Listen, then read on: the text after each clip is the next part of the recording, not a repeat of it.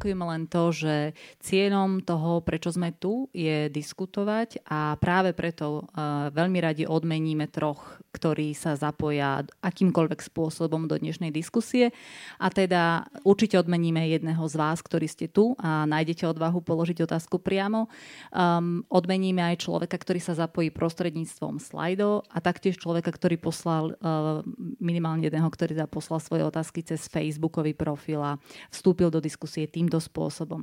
Takže neváhajte, kľudne sa zapájate, budeme radi. A tou dnešnou témou je, je teda, ako zreformovať slovenské zdravotníctvo a ja by som veľmi rada poďakovala jednak zastúpeniu Európskej komisii za to, že nám ponúkli možnosť o, tomto, o tejto téme diskutovať a taktiež vlastne dnešným našim hosťom, ktorí obetovali svoj čas a prišli, aby sme vlastne mohli takúto diskusiu e, realizovať.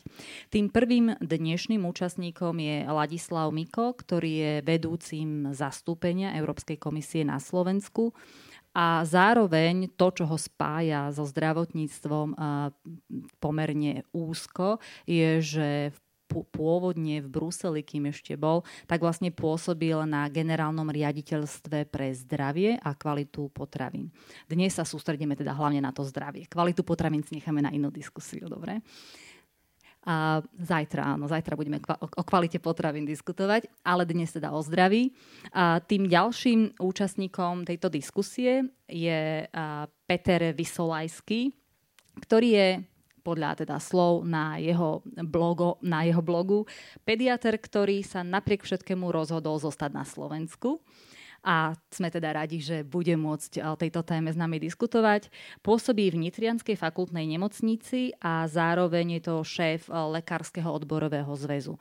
A v rámci tých blogov je vidieť, že sa netají kritikov ako k štátnym inštitúciám, ktorí mali regulovať rezort zdravotníctva, tak aj k súkromným aktérom, ktorí vstupujú do zdravotníckých, do, do celého toho zdravotníckého rezortu ako takého.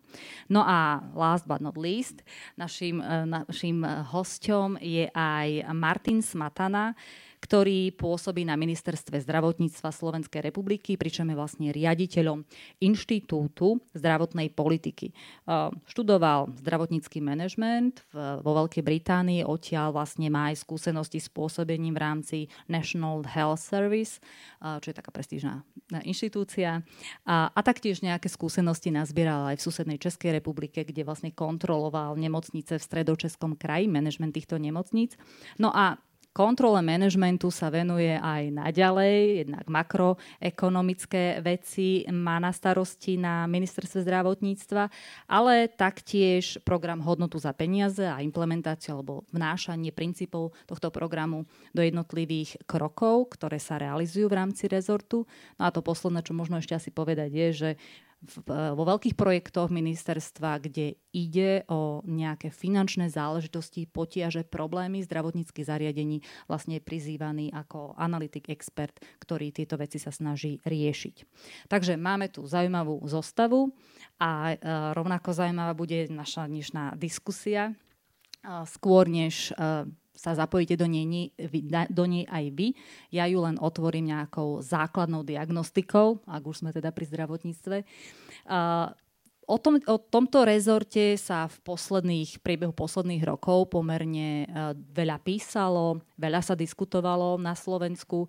A tá pozornosť, alebo pozornosť na seba pútali či už predražené nákupy v zdravotníctve, štrajky sestier, alebo ten posledný prípad možno, kde vlastne bolo ohrozená funkčnosť jedného z špičkových onkologických um, zariadení na Slovensku. Čiže um, Ináč povedané, čo sa vlastne v tom rezorte deje? Ako to dnes, v akej kondícii vôbec máme rezort zdravotníctva na Slovensku? Nech sa páči, môžete reagovať, každý z vás. Kto začne? Pán doktor, vy ste asi zvyknutí na diagnostiky, tak začnite prosím vy.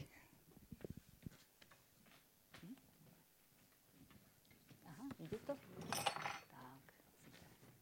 Ďakujem pekne.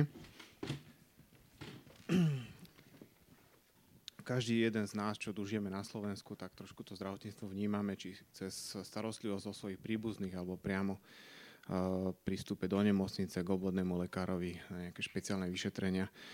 Takže vidíme, že to zdravotníctvo aj my, čo tu žijeme ako potenciálni pacienti, ja ako lekár, sestry, zdravotníci, vidíme, že to nefunguje tak, ako by to mohlo fungovať a malo fungovať. A potom sú tu tie vonkajšie ukazovatele, kde sa tam dá porovnať slovenské zdravotníctvo s podobnými štátmi, okolitými alebo aj s, vyspelejšími štátmi, ako sme my a tam takisto naše výsledky nie sú také, ako by sme si prijali a keby možno odpovedali tým financiám. To, čo ľudia vidia možno v médiách a správach a čo, sa, čo tak najviac rezonuje, sú tie ekonomické kauzy, ale uh, myslím, že treba zdôrazniť to, že keď sa tu prestane kradnúť, tak to nevylieči slovenské zdravotníctvo samé o sebe a slovenské zdravotníctvo potrebuje zásadnú reformu. Uh, v našom rezorte sme možno jedineční aj v tom, že u nás sa za tie roky aj reformných vlád, aj sociálnych vlád e, najviac experimentovalo. A bude to minister, ktorý teraz ide experimentovať a vymýšľa úplne niečo nové, ktoré čo nefunguje ešte ani v zahraničí. Alebo je to minister, ktorý má za úlohu len udržať status quo. Alebo minister, ktorý uh, ani nevie, čo s tým rezortom má robiť. Ehm, momentálne máme pani ministerku, ktorá povedala, že to ani nechcela robiť, takže je to naozaj niekedy také mm, ani ne už na smiech, skôr uh, niekedy veľmi smutné, keď my ako lekári a um, sestry a zdravotníci vidíme, ako na tie chyby zdravotného systému dopláca ten posledný čl- článok reťazce, ten človek na tom lôžku v nemocnici alebo u lekára.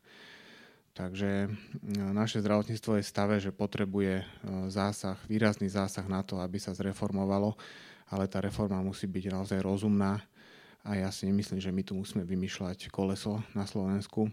Stačí sa pozrieť do zahraničia, čo ako funguje a mm, dá, sa, dá sa nájsť systém, ktorý by nám pomohol aj za ten, s takým rozpočtom, ako má Slovenské Slovensko k dispozícii s takými financiami, si myslím, že dokážeme spraviť podstatne lepšie zdravotníctvo, ako máme v súčasnosti.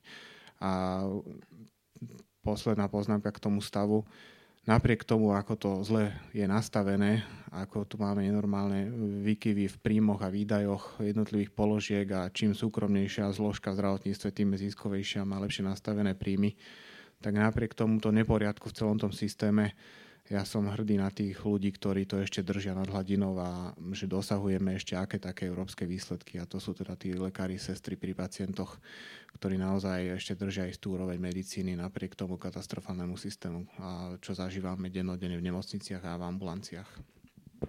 Pán Miko? No ak môžem, e, e, dobrý deň ešte raz. E, ja sa veľmi teším, že môžem byť osobne na tejto diskusii. Aj keď Začal by som tým, aby bolo jasné, že vlastne z úrovne Európskej únie alebo Európskej komisie e, tá diskusia má taký zvláštny rozmer, pretože ako asi väčšina ľudí vie, E, tak kompetencie v jednotlivých oblastiach sú rozdelené medzi národnými úrovňami a európskou úrovňou a v, tej, v tom zdravotníctve tá dominantná časť legislatívy je v kompetencii národnej. To znamená, že vlastne Európska komisia tu má pomerne obmedzené pole pôsobnosti, čo sa týka nastavenia legislatívneho rámca, s výnimkou oblasti cezhraničnej zdravot, zdravotnej starostlivosti a to čo, to, čo komisia ale robí, pretože to súvisí povedzme s rozpočtovou disciplínou a s prípadnými problémami, je práve sledovanie tých trendov, ktoré sa týkajú financovania zdravotníctva a výsledkov efektívnosti a tak ďalej. E, to sa objavuje v každoročnej správe e, tzv. európskeho semestra, v tom country reporte aj tohto roku, kde sa hodnotí nejakým spôsobom progres a hodnotí sa situácia a e, následne po tej analytickej časti nasleduje čas odporúčaní, ktoré sa proste dávajú, ale nie sú to odporúčania, ktoré boli nejakým spôsobom záväzné. Je to skôr poukázanie toho, čo vidí komisia ako možnú cestu k zlepšeniu stavu. A teraz poďme k tomu, že ako vidí komisia e, e, tú situáciu na Slovensko na Slovensku. Ehm, my tu máme country report, ktorý proste ehm, udáva veľa veľmi podrobných informácií, ale je tam niekoľko takých zaujímavých vecí, ktoré by som chcel tu zdvihnúť, aby sme mali tému na diskusiu. Prvá vec je, že keď sa pozriete o to, ako sa predlžila stredná dĺžka života Slovákov od roku 2000 za tých 15 rokov, tak v priemere teraz žijeme zhruba takmer o 4 roky dlhšie, ako sme žili predtým čo je za 15 rokov akože slušný progres. Um, vtip je ale v tom, že my sa teraz tak zhruba dostávame na tú úroveň, ako bol európsky priemer v tom roku 2000. Takže chce, ak by sme chceli povedať, sme 3 roky teraz za európskym priemerom, európsky priemer je 80,3, E, slovenský je 76,7, to znamená, máme ešte 3 roky čo doháňať a tie 3 roky získala tá Európa za tých 15 rokov, za ktorých my sme dohnali tú Európu pred tými 15 rokmi. V zásade, keď sa pozriete na tie krivky, tak to vyzerá tak, že to na Slovensku rastie, tá dĺžka prežitia rastie rovnako rýchlo alebo malinko miernejšie rýchlejšie ako v ten európsky priemer, ale v podstate tie krivky sú rovnobežné. To znamená, že my zatiaľ nesťahujeme ten rozdiel, zatiaľ len proste máme rovnakú rýchlosť rastu. Mali by sme mať väčšiu, aby sme dohnali európsky priemer. To je prvá vec, taká akože zaujímavá, že ako je to evidentne lepšie, ale mohlo by byť ešte oveľa lepšie. Druhá vec je, že keď sa pozriete na vnútorné rozdiely v rámci toho systému, v rámci teda Slovenskej republiky, tak už napríklad aj v tej dobe dožitia, keď sa pozriete na ženy a mužov, tak tam je rozdiel až 10 rokov. Že to je proste akože obrovský, obrovský rozdiel. Keď sa pozriete na periférie a Bratislavu, tam sú obrovské rozdiely. Keď sa pozriete na tie hodnoty, tak tie priemery v mnohých prípadoch sa pohybujú niekde blízko alebo tesne pod európskym priemerom, nech už sú to hoci ktoré parametre. A ich, ich rozptýl v rámci Slovenska je oveľa väčší než v iných krajinách. To znamená, že tie rozdiely povedzme medzi nejakým vzdialeným regiónom, ja neviem, niekde na východe alebo na severe Slovenska a Bratislavu sú oveľa väčšie, ako sú rozdiely v iných krajinách medzi perifériou a centrom. Že toto sú veci, ktoré stoja za zamyslenie. Počuli sme tu, že systém, to je, to je ako jedna z vecí. Druhá vec je financovanie. Tretia vec je, do akej miery sa nám darí vlastne Eh, získať alebo udržať lekárov, sestry. Slovensko má priemerný počet lekárov v porovnaní s Európou na jednoho obyvateľa, alebo na 100, alebo na koľko sa to počíta, ale máme eh, akutný nedostatok sestier v porovnaní so zvyškom Európy. Čiže toto sú také štruktúrálne veci, s tými som začal, potom môžeme ísť do konkrétnych vecí. A, a druhá vec, ktorú by som chcel zmeniť, je, že, že nie, nie je dostatočná štatistika len v tom, že ako dlho žijeme, a to je zase v hodnotení OECD zvýraznené, že nejde len o to, ako dlho žijeme, ale ide aj o to, ako dlho žijeme relatívne zdraví. Že nie sme v podstate ako v zlom stave, že sa prežívame, ale nie je to, nie je to ten healthy aging. A tam sme vlastne v tej Európe aj v, tom OECD niekde na konci toho reťazca. To znamená, že dĺžka zdravých rokov života je oveľa nižšia, než je inde. A za tým sú zase nejaké príčiny, o ktorých sa tu asi dneska môžeme baviť. Tak ja by som to, toľko ako výkop a potom môžeme ísť na konkrétnejšie veci. Ja, ja len doplním, že uh, ten zdravotný stav obyvateľstva, čo sa porovnáva aj v rámci OECD alebo Európskej únie, tak podľa VHO zdravotníctvo za stav obyvateľstva môže len z 10% alebo 15%, to sa dosť líši.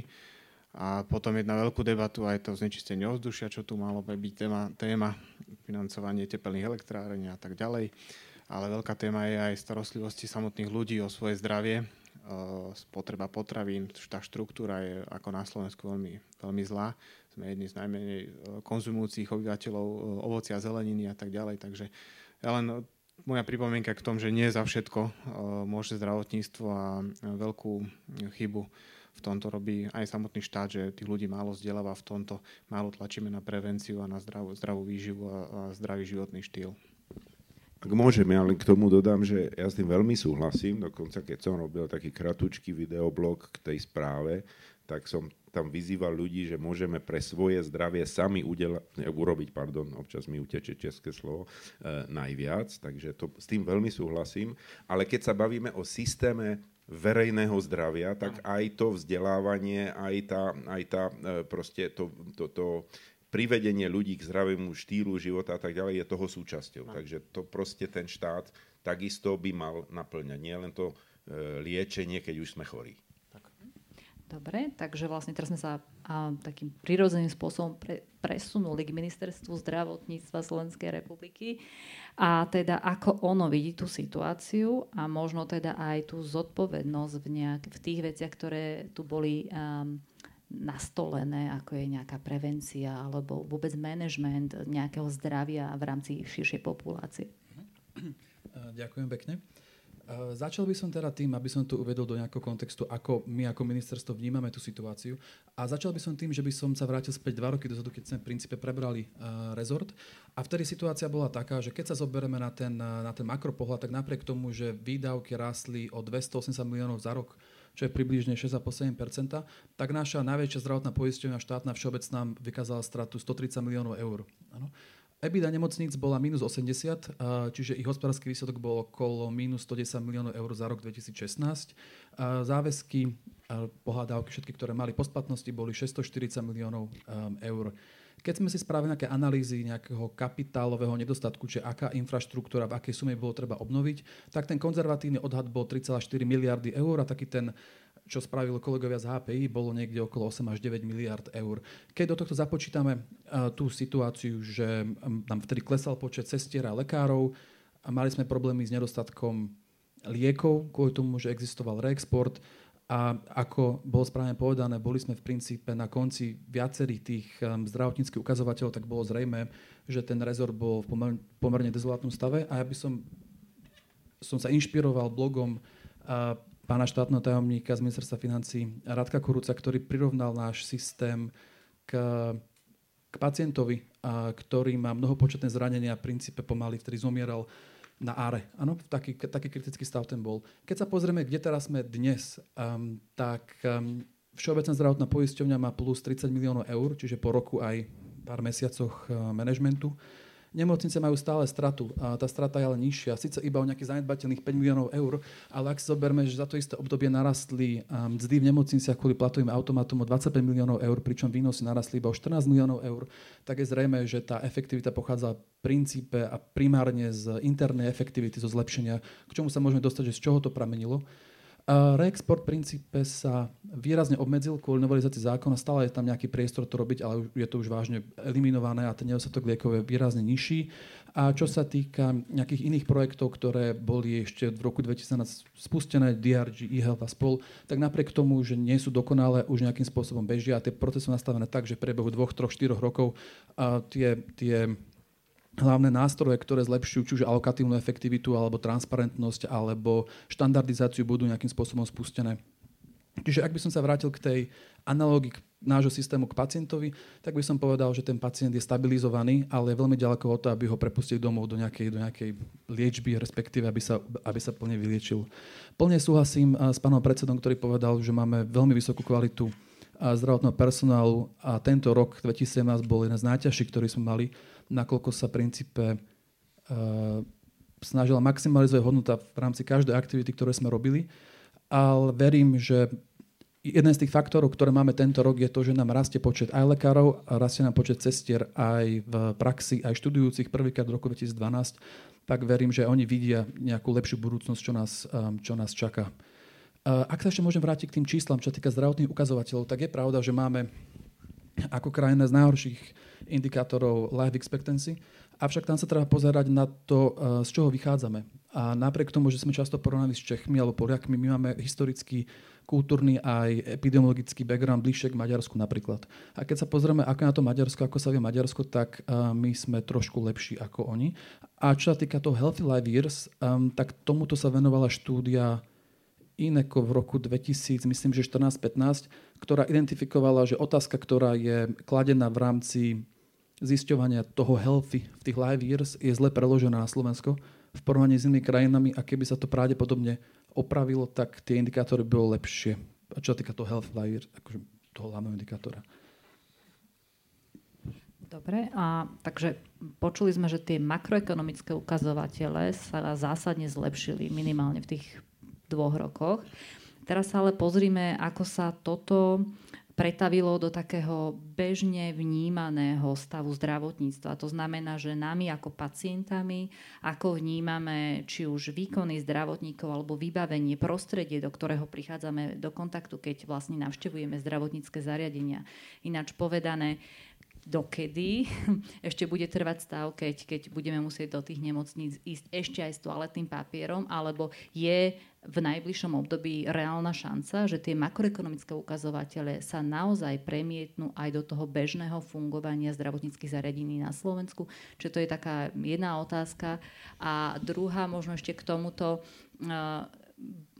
boli sme teda svedkami toho, že sa stav zdravotníctva veľmi kritizoval, hlavne v predvolebnom období. To bolo asi naposledy, keď to bolo veľmi, uh, veľmi to rezonovalo v tejto spoločnosti. A vtedy médiá priniesli aj takéto porovnanie, že ak sa pozrieme, koľko financií tečie do tohto rezortu, tak napríklad v porovnaní s Českom to nie je až tak zásadne menej a predsa tá kvalita je úplne inde. Čiže ja by som chcela vedieť vaše nejaké, nejaký názor na toto, či naozaj tá kvalita je zásadne inde v porovnaní s okolitými krajinami a či tých financií je dosť, alebo naozaj je to otázka primárne financií? Ako som povedal na začiatku, nie je to len o financiách. Pri tomto, že Česko vynaklada podobné financie na zdravotníctvo ako my a ich zdravotníctvo je úplne inde, čo teda ako lekár dosvedčujem, sú dosť pred nami a ten pacient tam dostane z toho systému podstatne viac, tak to je síce fajn, že my máme menej efektívne, ale keď si pozrete Česi, tak nie je to celkom tak, že podobné peniaze, lebo oni o 300 eur na hlavu dávajú na, čl- na jedného obyvateľa viacej ako my, ale makroekonomicky približne podobný balík, ale za tie isté peniaze, ako teda my dávame, ako sa ten, toto argumentuje, majú Česi e, krajšie nemocnice, viacej nemocníc, e, viacej lekárov, viacej sestier, zdravotníci tam majú vyššie platy, a dávame rovnaký balík. Tak len ten rozdiel, prečo čo teda my nemáme alebo máme a Česi nemajú, sú tie firmy, ktoré zarábajú často aj trojnásobne lepšie ako v nemeckom zdravotníctve a to je to, čo by sa malo riešiť a to sme tu teda aj tie posledné dva roky nepočuli, že by, že by sa riešilo.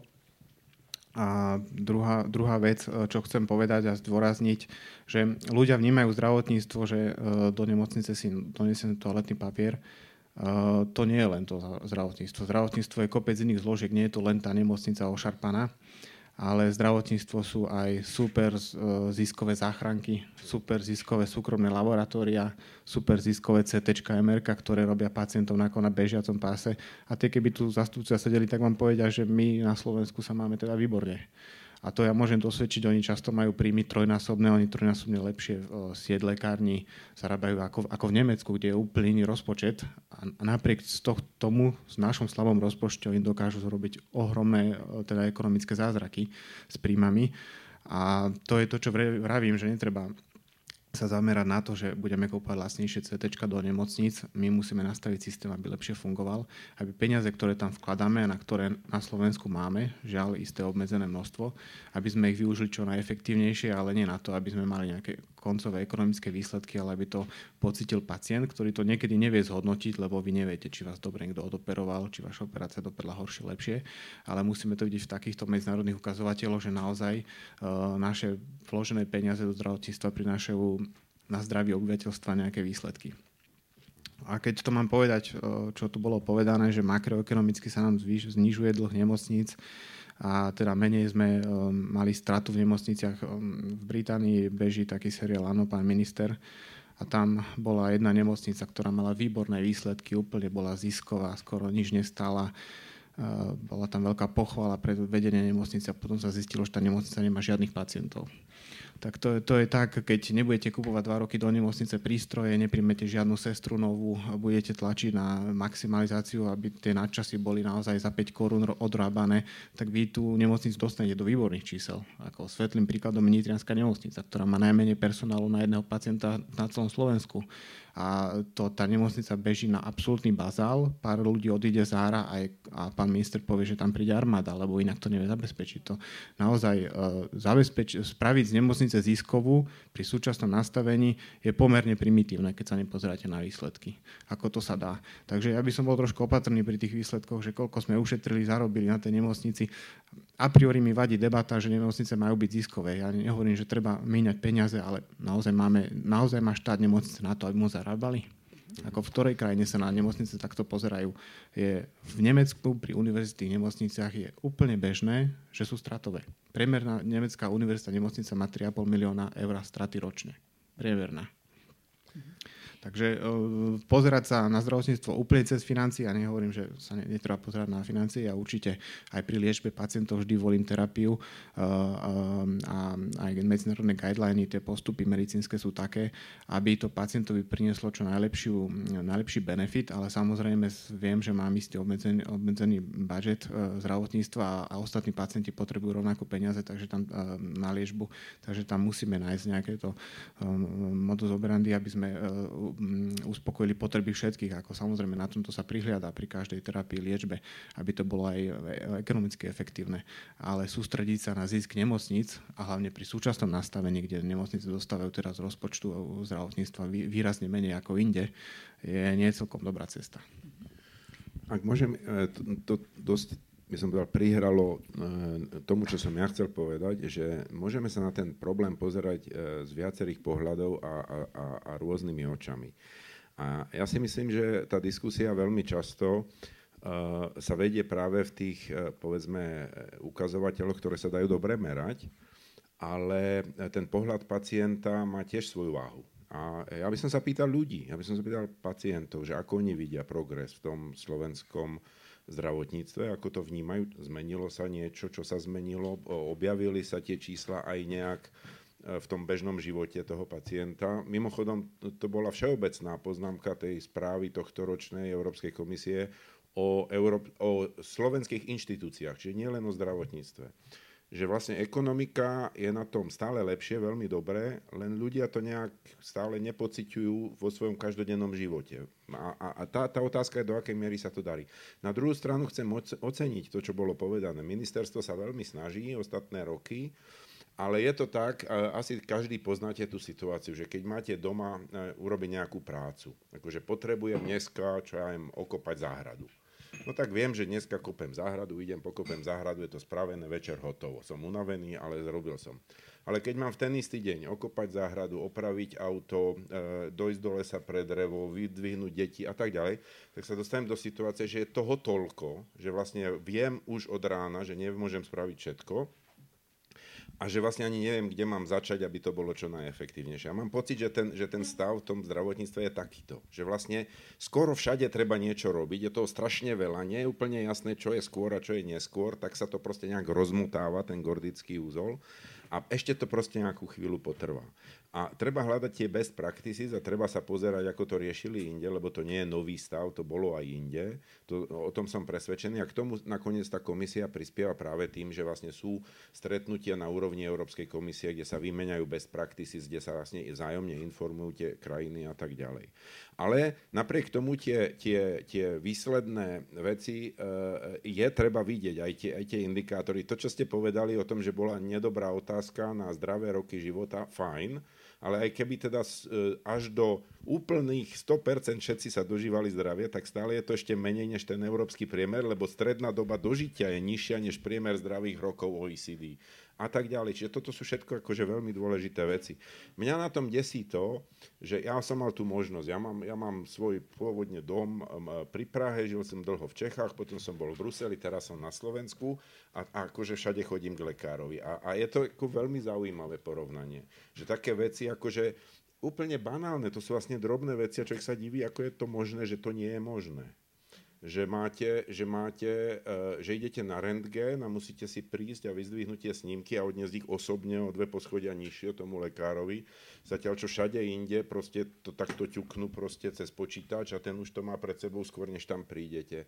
Ale, alebo že si máte priniesť nie, že toaletný papier, ale z hodou okolností som veľmi nedávno mal takú, akože som zíral, že čo to má byť, že na nejaký odber bol pacient požiadaný, že nech si prinesie so sebou termosku a 10 kociek ľadu lebo bude prenášať vzorku niekam, tak aby sa to neskazilo. Že to sú veci, ktoré vlastne až zarážajú, že ako je toto možné, že predsa toto nie je o peniazoch, toto nie je o tom, že, že niečo ide počítačom z jedného poschodia na druhé, to nie je o miliardách, ktoré chýbajú.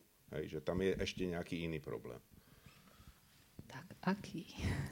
Uh, začal by som teda práve týmto problémom a potom by som prešiel k tej druhej otázke Čechom a ešte potom mám mm, nejakú reakciu na pána predsedu. Uh, čo sa týka toho, toho papiera, ako sme rozprávali, tak Najnovšia nemocnica na Slovensku je teraz v Michalovciach. Svet zdravia si postavil, investoval do toho veľmi moderná nemocnica, všetko digitálne prepojené, automaticky vydáva robot na, na, na lieky na pacienta. Moderná nemocnica, tak ako to má vyzerať. Jedna z prvých správ mediálnych, ktorá sa o nemocnici dozvedela, bolo, že v princípe všetko, čo nebolo priskrutkované, zabetonované, sa pokradlo. Áno? Čiže sa tam, sa tam stratili okrem toaleťakov ovládači a mnoho iné veci. A keď sa riešilo, že čím to je, tak je to v princípe častočne ja to vidím dvoma dôvodmi. Prvý dôvod je, že tá nemocnica často splňa aj sociálnu funkciu, nie iba tú medicínsku, čiže často tam sú aj prípady, ktoré by tam nemali byť, s čím idú nejaké také, uh, takéto nepríjemné javy. A druhý problém v tom, že nakoľko pacient necíti nejakú finančnú zodpovednosť za liečbu, tak uh, z toho dôvodu predpokladám, že tak sa správa aj k celému zariadeniu v nemocnici. Vyriešiť tento problém veľmi ťažký. Ano? Uh, vraveť si, že to je nejaká naša kultúra alebo že toto bude fungovať, je, je tak v princípe by sme ten problém nikdy nevyriešili. A my sme spolu s implementačnou jednotkou, čo bolo od pána podpredsedu pre investície, vypilotovali tu na Banskej Bystrici taký pilot, že za nejakých 70 centov každý pacient pri hospitalizácii dostane svoj balíček, kde má svoje toaletné potreby, má tam príbor, má tam iné veci, ktoré sú iba jeho a dostane ich a sú iba akože v princípe pre jeho použitie. Čiže my sme tento problém takto neštandardne a pomerne efektívne vyriešili a práve teraz diskutujeme na ministerstve, ako to centrálne obstarať za čo najmenší balík, sa tam riešia nejaké možnosti nejaké finančnej spolupráce veľkých firm a teda, teda by to bolo čo najefektívnejšie. Takže toto je taká zvláštna situácia, ktorú takto, ne, ak sme to neštandardne, ale efektívne riešime.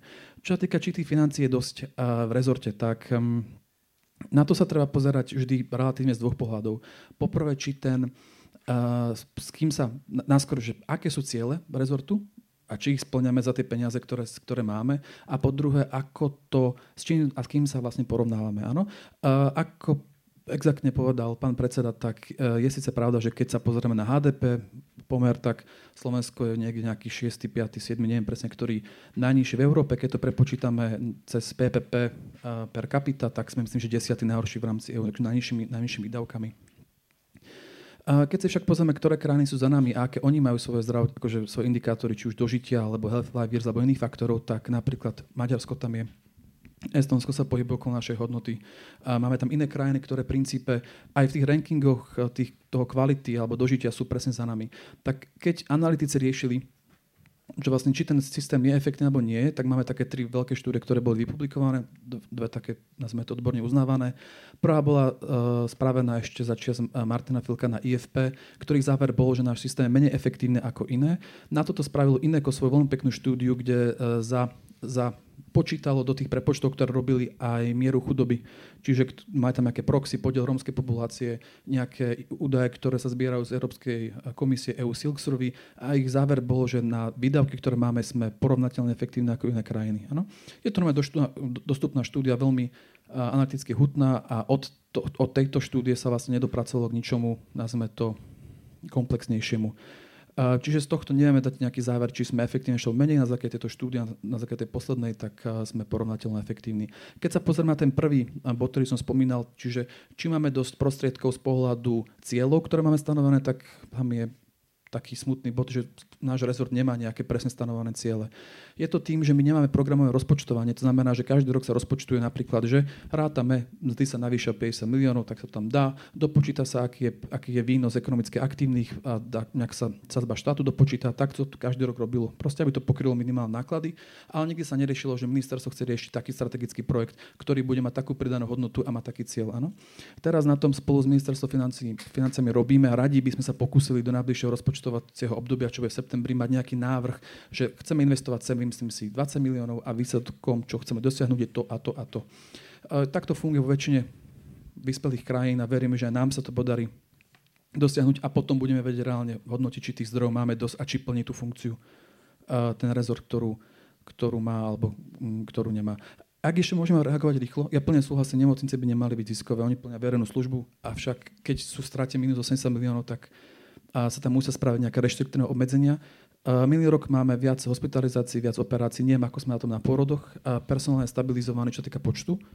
A úspory boli primárne na tom, čo sme uviedli v rámci projektu hodnoty za peniaze, čiže máme benchmark všetkých cien nákupov a je to zverejne na webe, čiže každý nákup, ktorý ideme spraviť, či to už je CT, či to už je akákoľvek technika, tak my sa pozrieme na špecifikáciu, pozrieme sa Slovensko, Česko a povieme si napríklad maximálna suma tohto je 70 tisíc eur a na, na takýchto veciach sa primárne a, dosiahla tá úspora, ktorú sme zrealizovali. Vieme, nie je to šťastné, ale um, um, za ten rok sa nám aspoň podarilo nejaké tie základné procesy, či už transparentnosti alebo efektivity nastaviť. Ak môžem, toto je debata, že áno, nemocnica nemôže byť 80 miliónov ročne v strate, však jasné ale keď lekári, sestry sú lacnejšie ako v Nemecku, Rakúsku, Čechách, lieky stoja toľko isto ako tam, CT, MRK prístroje nakupujete už centrálne, teda referencujete ceny a napriek tomu tá nemocnica robí 60 miliónov stratu alebo 80 miliónov stratu, tak asi kde bude problém potom? No jedine v príjmoch. A keď si pozrite, že Univerzita nemocnica v Bratislave, čo je koncová, teda tá špička nemoc, z nemocníc na Slovensku, dostane za jedného pacienta na internom, ktorý je tam priemerne 7 dní, 800 eur od poisťovne a do, dostáva ten pacient špičkové lieky, je tam non-stop sestra, lekár, profesori, dezinfekcia oddelenia, kompletné prístroje, vybavenie, ktoré vás stojí peniaze. Oni za jedného pacienta dostanú od poisťovne, ktorá je zisková, 800 eur tak samozrejme, že nebude robiť ani zisk, ani vyrovnaný rozpočet a my tu budeme 10 rokov počúvať lekári a sestry, ako zle liečíme, lebo tá nemocnica je stratová. Pritom politický nominant na základe dohody s ministerstvom podpíše zmluvu s poisťovňami takú, že tá nemocnica je rujnovaná príjmami. Takže ako e, fajn, to je to, čo vravím, že e, nepomôže len nekradnúť e, na tých všetkých nákupoch, ale konečne sa už pozrime na, ten zdravot, na systém zdravotného poistenia, ktorý tu, tu všetko nivočí celé zdravotníctvo. A problém tých nemocníc, uh, ja chápem, ale aj kopec vecí sme zverejnili, čo bolo predražené nákupy, upratovacie služby, CT, elektrína a neviem, akej uh, ďalšie kauzy, kotolník v Žiline. Toto všetko sme dali von my, ako my vnímame, že v nemocniciach sa uh, z, z pohľadu vedenia nemocnica šafári, ale gro tých nemocničných dlhov sú nedostatočné príjmy od poisťovní. A toto je to, čo som povedal už pred chvíľkou, že my síce môžeme mať nejaké medzinárodné porovnanie, koľko dávame na zdravotníctvo a či to je dosť alebo menej oproti okolitým štátom, ale keď sa bavíme o nejakom nejakej časti toho rezortu, napríklad sa bavíme o nemocniciach, tak si porovnajme, koľko nemocnice dostávajú oproti ostatným štátom z rozpočtu zdravotníctva a keď sa na to pozrete, tak to sme ďaleko, ďaleko podpriemerne. Keď sa pozrieme opäť na tie CT, MRK, súkromné firmy, tak tie tam dostávajú na štandardne. Tie v porovnaní s eh, okolnými tými štátmi sú v poriadku alebo zahojené, ale nemocnice, obvodní lekári, pomerne kľúčové súčasti zdravotníctva, ktoré naozaj rozhodujú o tom zdraví pacientov, tak tie sú tu výrazne podfinancované. Môžeme mať veľmi rýchlu reakciu na TCT a rezonancie. V rámci toho projektu Revíza výdavkov, to to isté, čo robí, to robí vlastne UHP, IFP, my sme to iba nejakým spôsobom s nimi robili a implementovali, tak jedno z opatrení, ktoré bolo, boli vlastne zniženie marží CT a rezonancie, kde sme sa zaviazali, že ušetríme dokopy a teraz budú 25 miliónov, 20 miliónov eur, aby sa tie marže znížili na ten európsky štandard. Pri CT sme to dosiahli, tento cieľ. Pri rezonanciách sa dosiahne aj v čase, nakoľko uh, tam väčšina zmluv bolo podpísaných s 5-ročnou platnosťou, čiže sa na veľmi ťažko s nimi vyjednávalo, že dá na 25% akože zníženie objemu, lebo nemali sme páku. Takže tam väčšina tých úspor ide, ide postupne. Ale je pravda, že historicky tie marže boli často aj 50-60%, EBITDA marže myslím, uh, takže tam to bolo. Ale v rámci tej revízie sme spravili veľa presne takýchto vecí. Sa pozreli na labáky, na CT, na rezonancie, bolo tam spravené veľa iných vecí, bolo tam spravené dialýzy, 6 sme zreferencovali, tam sme mali úsporu v niektorých položkách o 60 čo kedy sú nejaké stimulátory, defibrilátory stali 32 tisíc, teraz to 11 tisíc, áno.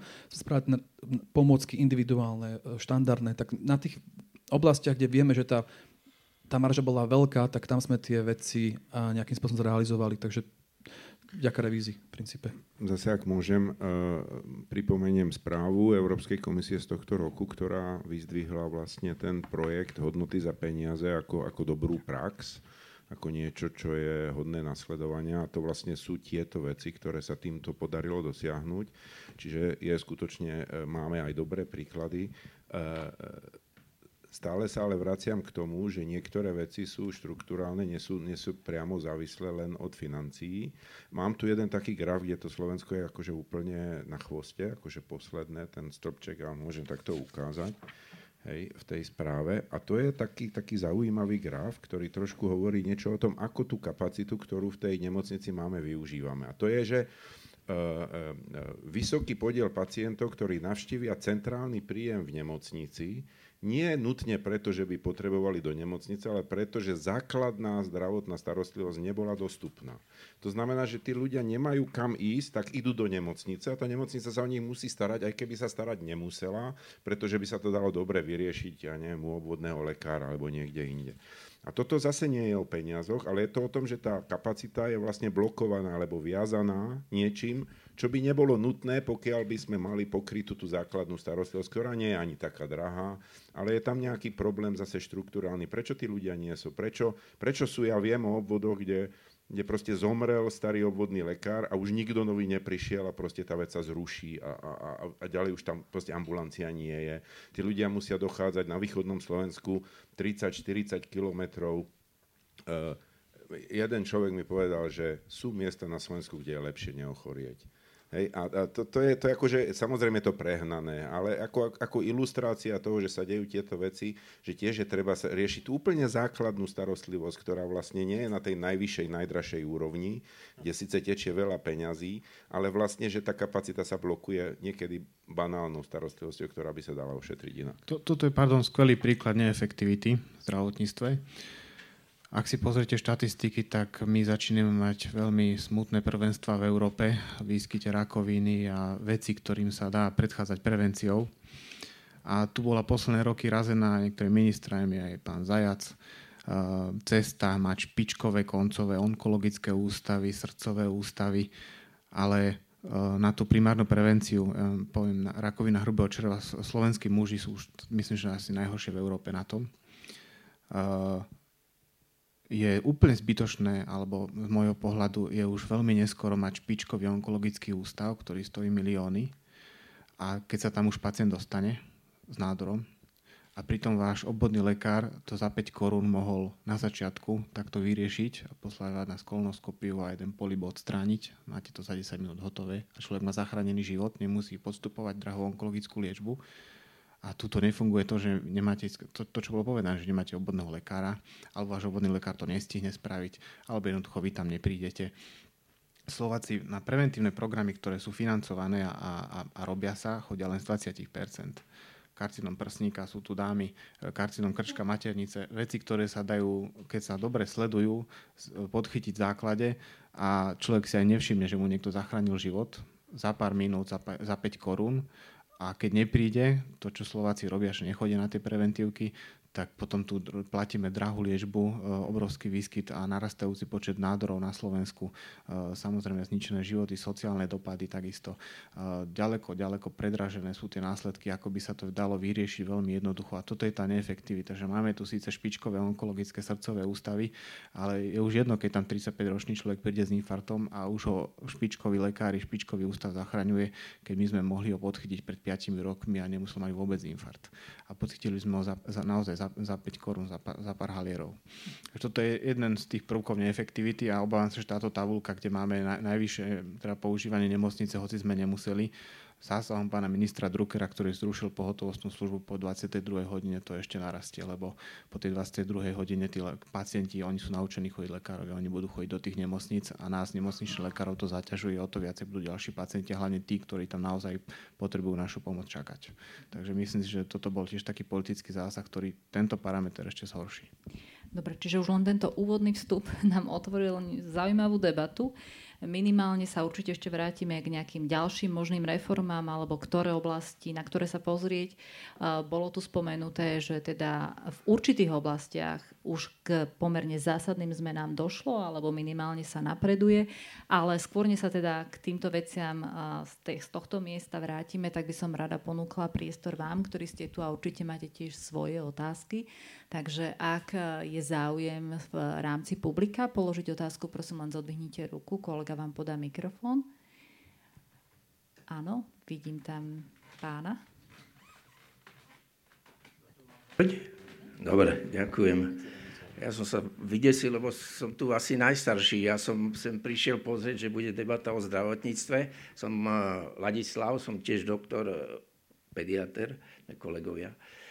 Uh, robil som riaditeľa detskej fakultnej nemocnici, potom som 10 rokov spolupracoval s Pento a som jeden z autorov konceptu nemocnic novej generácie.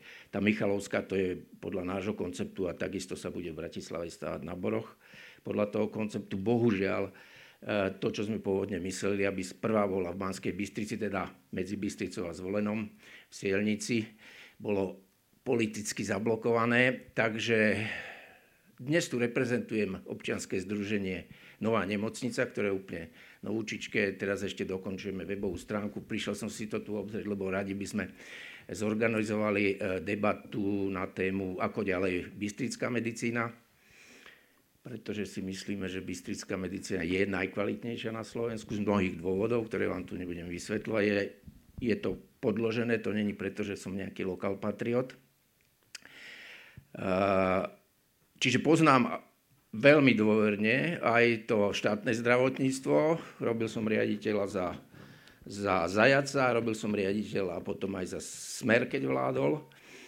No, kradne sa tam strašne, strašne. A e, ja viem, pán riaditeľ, že robíte všetko preto, vy ste jeden z mála osvietených člo, e, ľudí na ministerstve, ale toto je problém, ktorý nemôžeme prejsť len tak, že no, kradne sa dobre, však to nejako vyrie. To je ako systém, sofistikovaná sieť, systém mafiánskych prepojení, ktoré neustále dojí e, tie peniaze zo zdravotníctva. E, hlavný protagonista už zomrel, bol to Pavol Paška a jeho klony stále fungujú. Veľmi som sa vydesil, keď e, pani ministerka súčasná na otázku, že či pozná nejakých Paškových ľudí, alebo sa s nimi stretla, odpovedala, že nie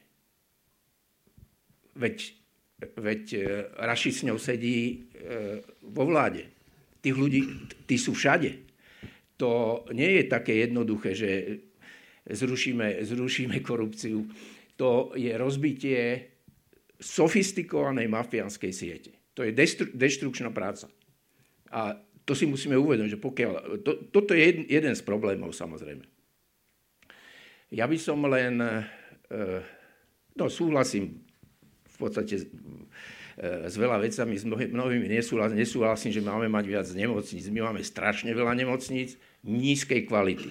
My máme mať podstatne menej, podstatne menej, oveľa vyššej kvality. To je vlastne princíp te, te, toho konceptu nemocnic novej generácie. Prakticky všetky nemocnice, ktoré tu máme, keby sme teraz presunuli niekde do Anglicka, tak ich musia zavrieť. Buď z hygienických dôvodov, z organizačných dôvodov, z toho, že majú málo pacientov na, na lekára, alebo majú málo personálu. To, že... E... Pardon, vrátane Michalovskej nemocnice tej novej generácie. Hej, hej.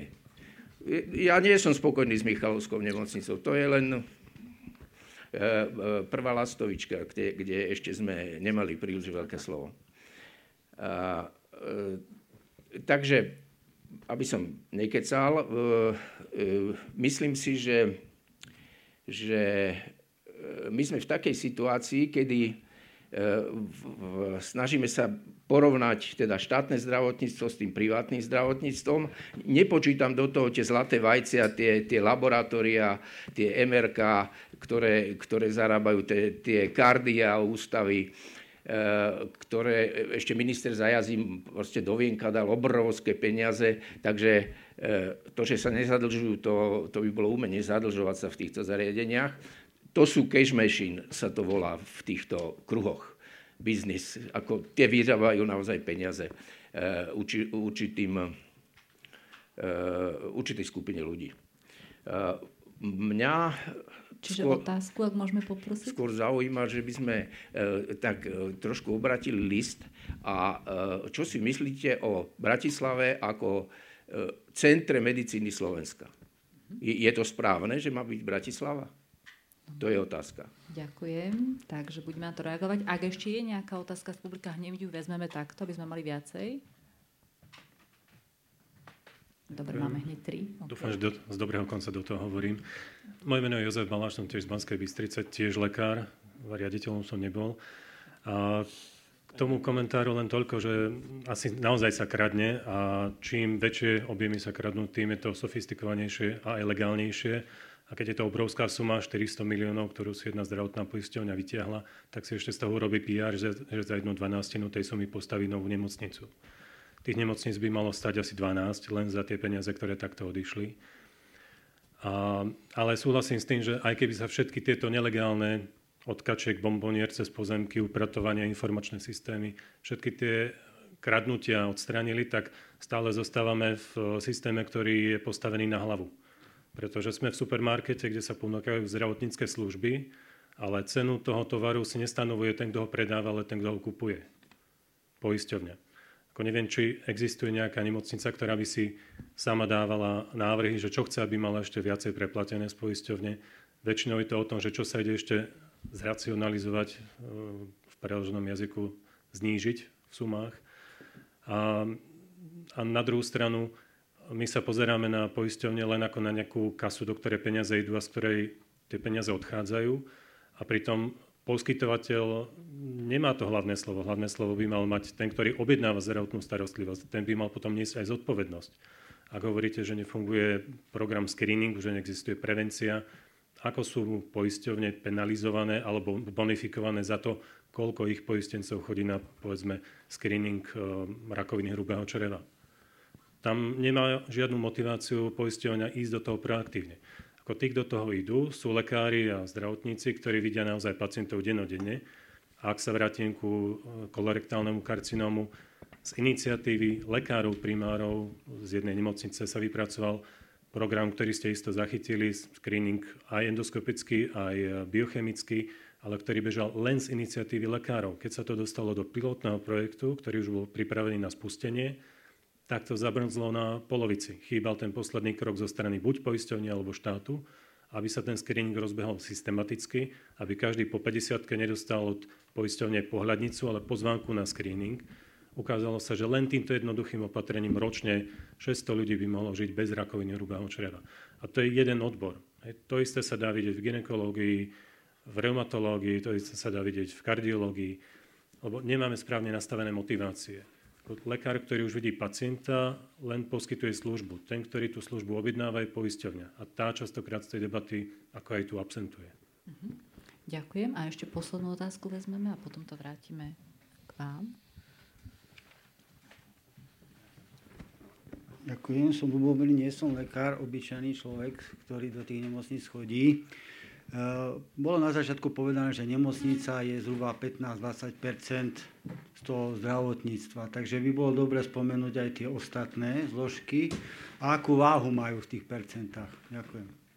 Uh-huh, ďakujem pekne.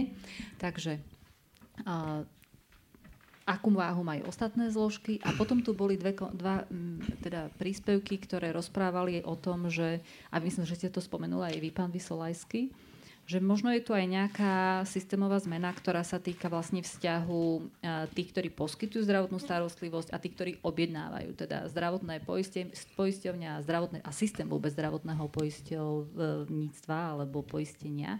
A možno, že tu by som ešte trošku rozšírila tú otázku. Existuje nejaký vhodný model v Európe, o ktorý by sme mohli napríklad tú reformu oprieť, o ktorý by, ku ktorému by sme mohli referovať, smerovať, ktorý by napríklad tento systém alebo vzťah medzi zdravotným poist, zdravotnými, zdravotnými poisťovňami a poskytovateľmi riešil nejako optimálne? Uh, odpoviem od konca uh, pánovi uh, pacientovi. Uh, 10 až 15 zdravia ľudí. Krásna ukázka toho, že lekári nepoznajú ľudí, iba pacient. Uh, 10 až 15 zdravia človeka oplňuje zdravotníctvo celé. Ostatné genetika, ako zdravo žijete, ako sa o seba staráte, či sa hýbete a čo, čím sa stravujete a potom kvalita ovzdušia a tieto veci. A čo ste teraz dedeli do vienka, to má najväčší vplyv na dĺžku života a zdravie človeka. Uh, v tom systéme uh, na Slovensku z nemocnice, možno ma kolega opraví, ale myslím, že e, z nemocnice z celého toho balíka, tých 4 niečo miliardy, dostanú okolo 20% financí. Takže to vidieť, že tých 60-80 či 25 podľa toho, či rátame Ačkové lieky, ŠZM a teda. To, to... Čisto na chod nemocníc, keď rátame. Tak myslím, no, že to vychádzalo byť. okolo 20%. Keď sme dávali výpovede, tak to bolo 15%. Normálne krajiny majú okolo 30 40% z rozpočtu majú nemocnice, takže z toho vidieť, že my dávame málo do nemocnice celého toho balíku, čo máme na zdravotníctvo. No a čo sa týka poisťovní, a myslím, že to je odpoveď aj pre prvého uh, diváka, uh, jeden z kľúčových problémov a kľúčová vec, ktorá keby sa rozlúskla, tak naše zdravotníctvo je lepšie, sú zdravotné poisťovne. Akýkoľvek minister príde s tým, že chce naozaj zmeniť slovenské zdravotníctvo, prvá vec, čo musí riešiť, sú zdravotné poistenie. Sú zdravotné poisťovne. Na Slovensku máme najhorší možný systém, aký existuje. My máme kombináciu najhorších vlastností unitárneho, teda systému jednej zdravotnej poisťovne, s kombináciami najhorších možných vlastností pluralitného systému. Takže máme kombináciu z obidvoch systémov toho najhoršieho na Slovensku a myslím, že túto smrdí ryba od hlavy, od zdravotných poisťovní a to je aj E, otázka, čo tu bola spomenutá. My tu hovoríme o páškovcoch, o neviem akých e, finančných skupinách a podnikateľoch a polozlodejoch a mafiánoch v slovenskom zdravotníctve, e, ale najväčší tunel histórii slovenského zdravotníctva bol spravený a to už bolo aj medializované zdravotnou poisťovňou súkromnou cez dôveru bolo vyťahnutých vyše 400 miliónov eur cez Cyprus vyťahnuté akcionárom. Za to by sme mali štyri také nemocnice ako v Michalovciach a za to ja sa čudujem, že Penta nepostaví viacej nemocnic, keď len jednu stava. A nová nemocnica, keď máme e, povedať, aby si ľudia vedeli predstaviť 400 miliónov eur, tak nová nemocnica v Bratislave má 32, 320 miliónov cirka. Takže za tie, tento tunel by sme mali jednu špičkovú nemocnicu navyše na Slovensku alebo mohla by sa zavrieť Bystrica nová nemocnica postaviť Bystrice komplet od základov nova za tie peniaze. Plus Penta si nárokuje ešte ušlý zisk počas tých 400 miliónov, ako si vyťahovali a to hrozí, že štát zaplatí ďalších 500 miliónov ako ušlý zisk. Takže to sú ako naozaj obrovské peniaze, ktoré tu niekto vyťahne e, zo štátu, alebo teda už vyťahol čas toho. E, Máme chorý systém v tom, a to je otáz- odpoveď na vašu otázku, že e, ja ako lekár alebo zamestnanec z nemocnice som povinný ošetriť podľa ústavy každého jedného pacienta, ktorý za mnou príde a na základe poznatkov najmodernejšej medicíny. Teda ja mu musím dať najlepšie lieky, aké mi medicína hovorí, najlepšie vyšetrenia, musím pre neho spraviť všetko to, čo pre neho spravia aj v Nemecku. Na to sú postupy, ktoré keď nedodržím ja ako nemo- e, lekár alebo ako nemocnica idem do väzenia, alebo som nedodržal liečbu lege artis alebo diagnostiku. Vy ako pacienti, daňoví poplatníci musíte zo zákona odvádzať zdravotné poistenie, čo je priemerne na pracujúceho človeka okolo 100 eur ale vy tie peniaze odvádzate povinne poisťovni, často súkromnej. E, ja vás ošetrujem ako lekár alebo nemocnica s istými nákladmi, ale tie vaše peniaze, ktoré ste odvedli poisťovni, poisťovňa nemá žiadnu povinnosť mne ako nemocnici štátnej súkromnej zaplatiť. A ona to dá veselo využíva, že nemá túto povinnosť a neplatí. Teda ja ošetrím pacienta, ktorý stojí nás všetkých štát 4500 eur alebo 6500, 6000 eur. Pacient odíde po svojich šťastný, po otrase nám rukou poďakuje a poistenie nám zaplatí 700 eur. A ja som spravil tejto nemocnici a potom minister e, vykrikuje v televízii, ak zadlžujeme tento štát, lebo sme spravili stratu a pritom ja som spravil to, čo som mal, nemocnica spravila to, čo mala. Vy si platíte zdravotné poistenie, ale, ale jednoducho poistňa príde, nezaplatí. A je vybavené, povie, že toto je limit, ktorý zaplatí a nie sú tam žiadne veci základ toho, aby to trošku začalo fungovať, bol v tom, keď mala do tohto trojholníku poisťovňa, pacient, lekár alebo teda poskytovateľ nemocnica. Do tohto trojholníku, kde platia dve pravidla, povinnosti zákonné, zákonná povinnosť platiť zdravotné odvody a zákonná povinnosť o každého pacienta sa postarať, tak v tom trojholníku, aby to fungovalo, musí byť ešte povinnosť zdravotnej poisťovne za tú liečbu zaplatiť. A to bola jedna z našich požiadaviek, keď sme dali roku 2017 výpovede. Jedna zo štyroch požiadaviek, jedna bola platy a potom boli ešte ďalšie tri, jedna z tých tých štyroch bolo, aby poisťovne mali zákonnú povinnosť zaplatiť za adekvátne poskytnutú liečbu. Tie náklady sa dajú veselo vyrátať aj e, tuto, keď ste žili v Bruseli. Viete povedať, že tam prídete k lekárovi e, do nemocnice, na konci dňa vám dajú faktúru, ktorú zaplatíte a z toho faktúru idete do poisťovne a tá s vami komunikuje, čo sa z toho zaplatí a nie, ale, po, ale nemocnica dostane zaplatené to, čo s pacientom spravila.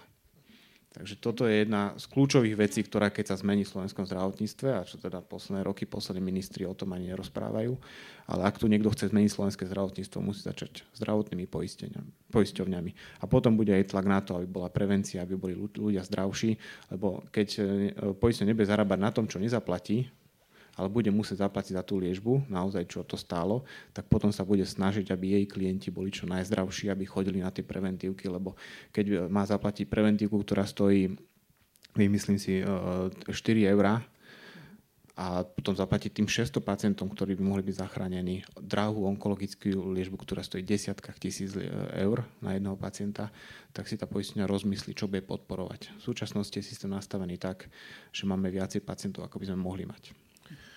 Ja by som sa možno vyjadril k tomu, kde brať e, e, príklady a ako ste sa pýtali. Um, pripomínam znovu, že tu je, tie systémy zdravotnícke nie sú uh, vždy porovnateľné v Európe. Majú rôznu genézu, históriu a tak ďalej. Takže nejaké úplne jednoduché prevzatie niečoho z jednoho štátu do iného nie je vždy úplne možné. Druhá ale vec je, že sú určité systémové riešenia, ktoré fungujú a práve na báze tých, tých, tých, tých orgánov e, Európskej komisie, kde sa vlastne tí zástupcovia rezortov stretávajú, aj sa vymieňajú tie best practices, je možné e, takéto poučenie brať. Ale úplne laicky by som povedal, keď sa pozriete, že kam pacienti akože radi, kde radi e, e, fungujú ako rezidenti, napríklad keď sú starší, tak vidíte, že ktoré tie systémy v Európe proste sú vnímané aspoň z pozície pacienta ako, ako dobré. Či nebolo to kvôli počasiu? Kam sa no, to, to samozrejme súvisí, lebo tam je, tam je potom tá, tá, tá, tá, tá miera nemocnosti súvisí samozrejme s podnebím a tak ďalej. Ale môžem vám povedať, že mám veľa kolegov, ktorí chceli zostať v Bruseli po tom, čo odišli do dôchodku, ktorí boli z Británie, z Írska z ďalších krajín.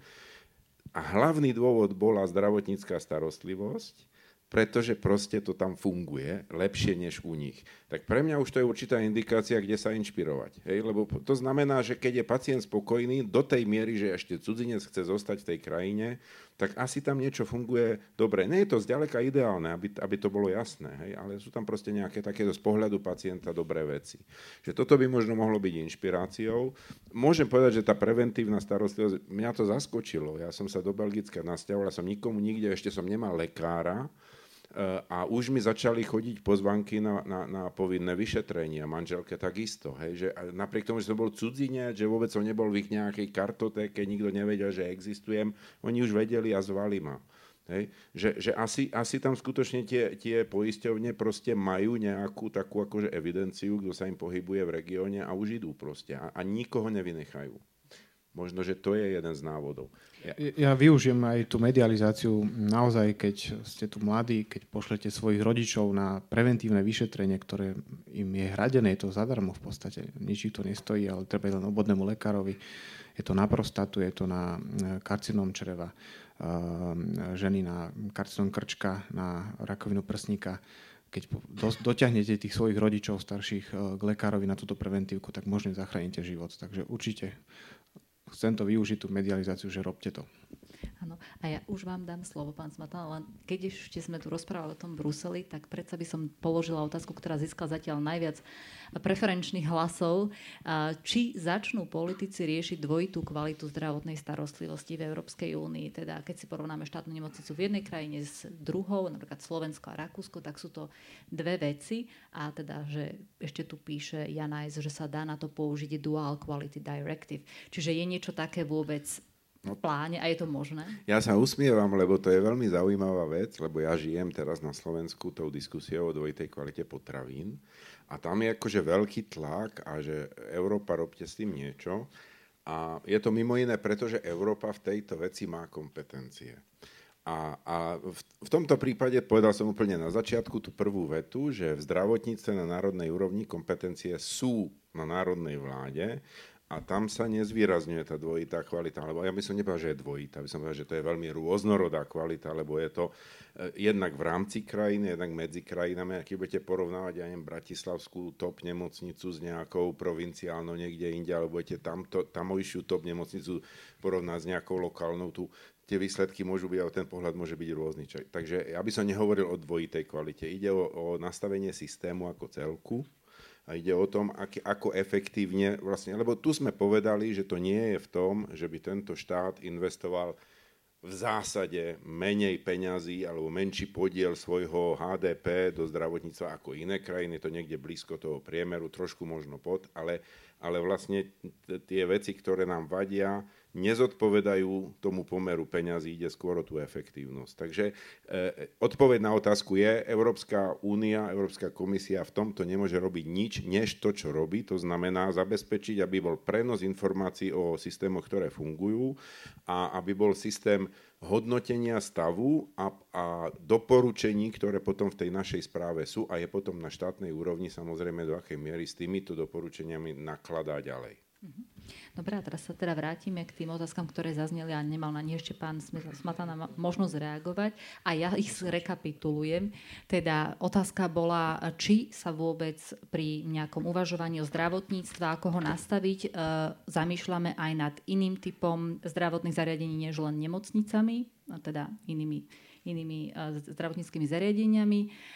Či teda pri reforme budúcej možnej sa ráta aj so zmenou nastavenia vzťahu medzi sociálnymi, teda medzi zdravotnými poisťovňami a poskytovateľmi zdravotníckých zariadení. A potom tu bola zaujímavá otázka o tom, či Bratislava mala byť centrom aj v prípade zdravotníckých alebo poskytovania zdravotníckých služieb a ako sú na tom iné regióny. Dobre, my sme aj v tej debate otvoril veľa tém, ktoré uh, sú samo o sebe témy na debatu, na takú veľkú. Začal by som otázkou doktora Baláža, ak sa nemýlim, ak sa nepomýlim meno. Uh, a naviažem aj na pána predsedu. Súhlasím s tým, že táto vyplacenie dividend bolo nemorálne, avšak chyba nie je na strane dôvory, ale skôr ministerstva zdravotníctva, že nastal taký systém a umožnilo to.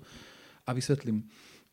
Keď pán Zác, minister Zác robil reformy, tak nastavil systém, ktorý vtedy vychádzal z nejakého očakávané reformy v Holandsku, čiže pluralitný systém, selektívny kontrakting. Malo to fungovať tak, že poisťovne budú bojovať o pacienta tým, že budú poskytovať nejaké, nejaké naštandardné služby, nejaké iné balíky, možno nižšiu, uh, nižšiu nominálnu platbu za, ten, za to poistné, budú tam nejaké bonusy a teda a teda poskytovateľ majú, mali bojovať od toho poistenca na základe toho, že bude mať lepšiu kvalitu, niž čakacie doby a potom na základe týchto parametrov mali poisťovne zazmluvňovať týchto poskytovateľov. Teoretický sektor bol dobre nastavený, avšak viaceré veci, čo sa týka regulácie, neboli správne dotiahnuté, nakoľko tá reforma sa nedotiahla a potom tam boli viaceré iné, iné nejaké zásahy, ktoré spôsobilo, že naopak ten sektor funguje veľmi abnormálne, ako bol správne uvedený. Do, práve po, zdravotné poistenie majú absolútnu dominantnú pozíciu, či už vyjednávaciu alebo akokoľvek inú. Ako to teraz reálne funguje? Poisťovne nemajú reálne čím prilákať toho poistenca. Áno, dôvera robí nejaké špeciálne balíky, hlavne pre, pre um, mamičky, ktorým láka, ale ak sa pozrieme na to prepoistenie z dôvery Unión Všeobecko, to sú marginálne čísla. Lebo nie je čím sa diferencovať.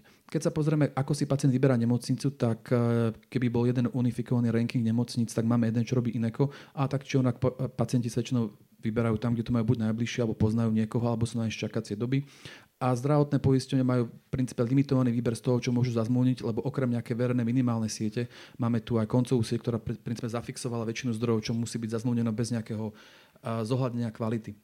A my na ministerstve tento rok, prebohu dúfam, že budúceho mesiaca pol odstraníme niektoré, respektive začneme debatu na odstranenie z týchto problémov. A prvý z tých problémov, ktoré vidím, je zastaraná minimálna sieť, či už špecialistov, respektíve všeobecných lekárov, aj ústavných poskytovateľov zdravotnej starostlivosti. Robíme spolu s Európskou komisiou cez uh, Social Support Reform System sme vyhrali takú súťaž so Svetovou bankou, s BCG, so zdravotným poisťovým z ministerstva financí a pripravíme novú ústavnú sieť nejakú optimálnu. A ide a to isté robíme pre všo, všeobecných lekárov, nejaké mikroregióny, máme tam epidemiologické faktory, proste analýzu, ktorú sme mali aktualizovať každé dva roky, ale nikto to nikdy nerobil, preto tá sieť je teraz nedostatočná a nakoľko je to nejaká minimálna poistenie zazmluvňa a nemajú, ne, nemajú žiadnu motívu zazmluvňovať viac aj keď už je nedostačujúca. Áno? Čiže oni zazmluvňa, čo musia a často sa stáva, že áno, sa to vyplatí, alebo respektíve nechá na účte ako nejaká cashová rezerva, alebo vyplatí ako nejaká dividenda. Um, to je jeden z tých problémov, ktoré vieme, že je. Uh, nebol dlhodobo riešený. Tá minimálna sieť bola teraz, neviem, prvá v 2008, potom nejakom 11. Možno ma pán predseda opraví, že neviem, v ktorom roku to bolo. Ale hlavná pointa je, že nebolo to aktualizované ani dostačujúce a umožňovalo to deformáciu tohto um, rezortu v tejto oblasti. Druhý z tých problémov, ktoré tam je, je čo sa týka tých platieb. Ministerstvo si svojho času vytvorilo reguláciu, my sme mali robiť niečo ako katalóg výkonov, kde sme mali stanovať nejaké ceny za tie výkony. Nakoľko sa ten pôvodný katalóg výkonov stanovil raz a potom sa už iba nejako valorizoval na základe buď nejakých individuálnych jednaní alebo nejaké inflácie, čo spôsobuje, že väčšina výkonov je veľmi náhodne ocenených a re, reálne um, nezobrazujú nejakú výpovednú hodnotu alebo náklad toho výkonu. A teraz nerozprávam iba o DRG, ale o ambulantných výkonov. A práve tiež táto deformita, táto chyba v sektore umožňuje, um, že nie všetky zdroje sa použijú na poskytovanie zdravotnej starostlivosti, a nakoľko zdravotné poisťovne si môžu zazmluvňovať, čo chcú. Robíme už druhý rok alebo tretí rok na zozname výkonov a dúfame, dúfame, že do najbližších dvoch rokov zobrazíme, respektíve e, zverejníme a schválime teda nový upravený adekvátne prepočítaný zoznam výkonov, ktorý sa bude podobne ako v Čechách, oni majú tzv. úhradovú vyhlášku, aktualizovať na nejaké ročné báze, aby to lepšie reflektovalo či už potreby alebo, alebo smerovanie rezortu. A bola tam otvorená ešte jedna téma a to je téma ktorú mali obidva kolegovia, a to je, že sa kradne. Eh, kradlo sa. Ano? Eh, tie sumy, ktoré teraz sme zreferencovali, upravili, nastavili, my teraz ako ministerstvo chodíme prednášať do iných krajín o tom, ako by sa správne obstarávalo, ako sa má referencovať. My robíme na rekategorizácii zoznamov liekov, ŠSM, tých vecí, ktoré historicky boli nastavené nejako chybne, ano, aby niekomu vyhovali viac. Takže skoro všetky tie veci postupne eliminujeme, kde máme čo len trošku menšie podozrenie, že je tam nejaká, nejaký zdroj e, neefektivity, netransparentnosti. A na to, že tam dva roky v princípe rok a pol fungujeme tak normálne, ak odpočítame sviatky a všetky veci, kde bol nejaký minimálny input, tak za rok a tri mesiace verím, že sme spravili v tejto oblasti dosť. Posledná vec, ak sa môžem vrátiť na to, či Bratislava by mala byť, ako to bolo presne povedané, mám to zapísané, Centrum medicíny. Je to, je to taká Neviem presne odpovedať na tú otázku. Keď sa pozrieme na... Bratislava je veľmi špecifická tým, že má Národný onkologický ústav a Národný ústav srdcovcených chorob a Národné detské centrum, kde chodia väčšina tých eh, špecializovaných ťažkých prípadov končia teda z tejto oblasti tam. Čo taká univerzitná nemocnica, tak áno, sú tam poplaninové centra, je tam neurochirurgia, ale keď sa napríklad pozrieme na profil Banskej Bystrici, tak Banská Bystrica versus Univerzitná nemocnica Bratislava poskytuje viac špecializovaných výkonov, napríklad, čo je také zvláštne. A je to spôsobené kvôli tomu, že v Bratislave je to rozdelené do viacerých nemocníc.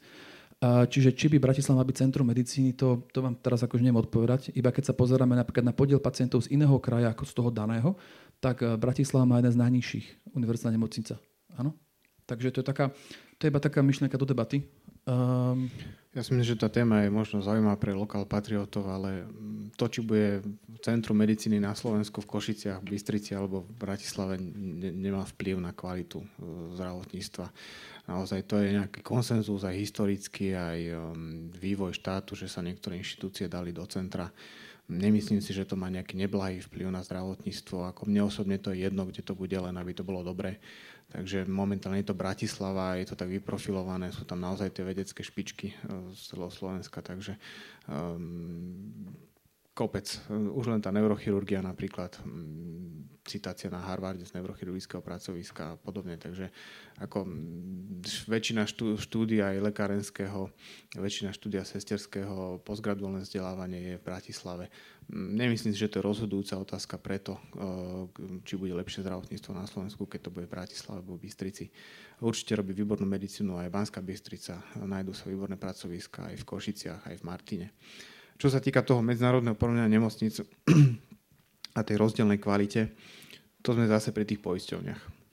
Pretože dneska je ten systém nastavený tak, že vy predstavte si auto, eh, auto teda, mm, systém poistenia auta. Vy platíte poistku na auto a tá poisťovňa zarába, zarobí na tom, že vám, keď sa niečo s autom stane, tak eh, ona má nakúpiť takú tú najlacnejšiu opravu predstavte si, že máte vaše zdravie, každého jedného je to najcennejšie, predstavte že máte nejaké super drahé auto, Lexus, BMW alebo niečo podobné a vyplatíte zdra- e, poistenie toho auta a keď nabúrate, tak vaša e, poisťovňa, autopoisťovňa vám dá to auto opraviť čo najlacnejšom e, autoservise, kde sú úplne najlacnejšie súčiastky je to neprestaviteľná vec, keď si povedzte, koľko do toho dávate, do toho autopoistenia, ale takto v súčasnosti plat, plat, plat, funguje v zdravotníctve.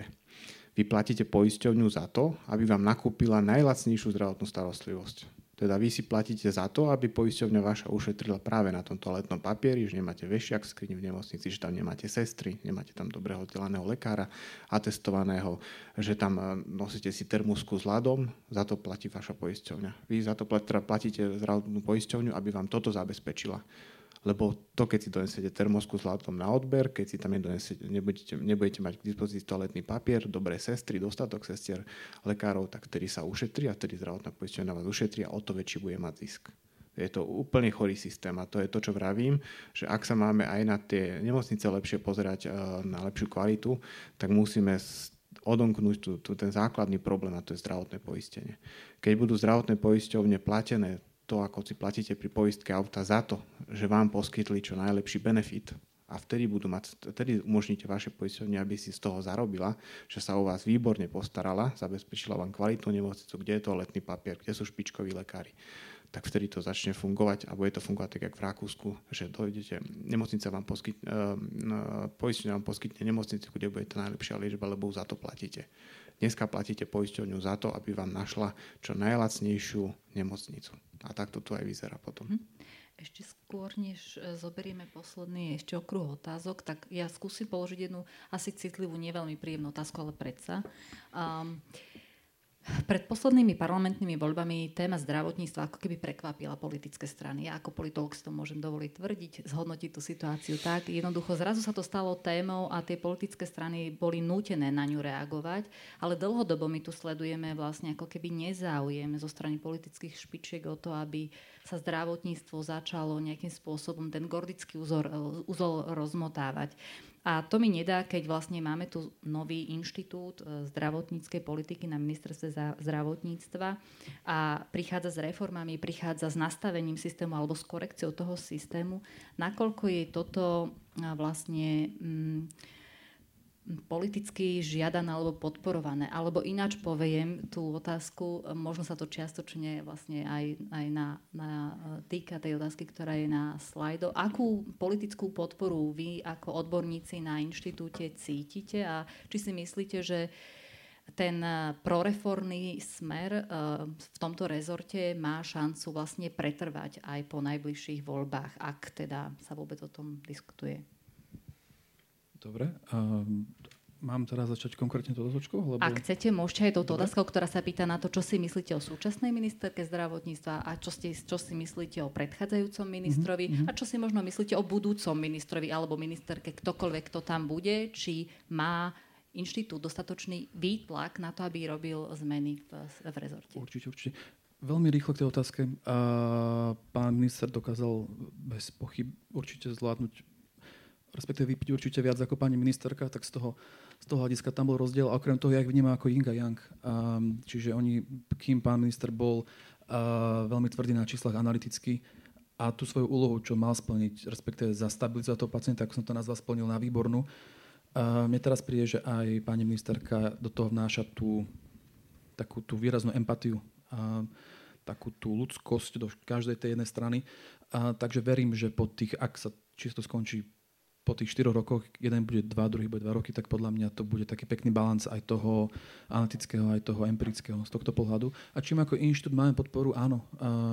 A verím, že aj do budúcna budeme mať nakoľko keď sa pozrieme na to, ako by ten systém mal fungovať a aké reformy sa mali nejakým spôsobom priniesť, tak kamkoľvek sa pozrieme, vždy nájdeme ten istý systém, jeden funguje, druhý nefunguje. Áno? Môžeme sa pozrieť na pluralitné systémy, na unitárny systém, na Beveridgeové systémy, na klasické uh, Bismarckové systémy, na tam, kde sú Singapur, Amerika, kde je vlastne výrazné kofinancovanie, trošku iný systém, ale veľmi podobný, tak vždy sa tam nájde niečo, čo potrebuje nejakým spôsobom vysvetliť a nejakým spôsobom dostať na naše pomery. A to je naša úloha.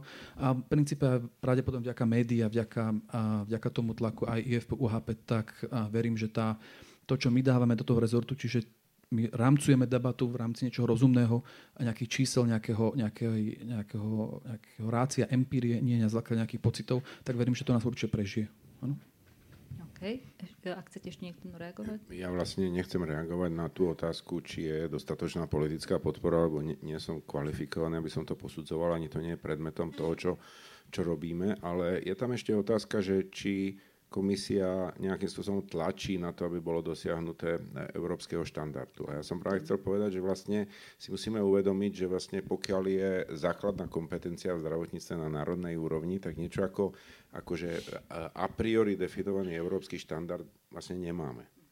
My máme len tú možnosť ukázať, ako sa tie výsledky a tie systémy v jednotlivých členských štátoch podobajú alebo líšia.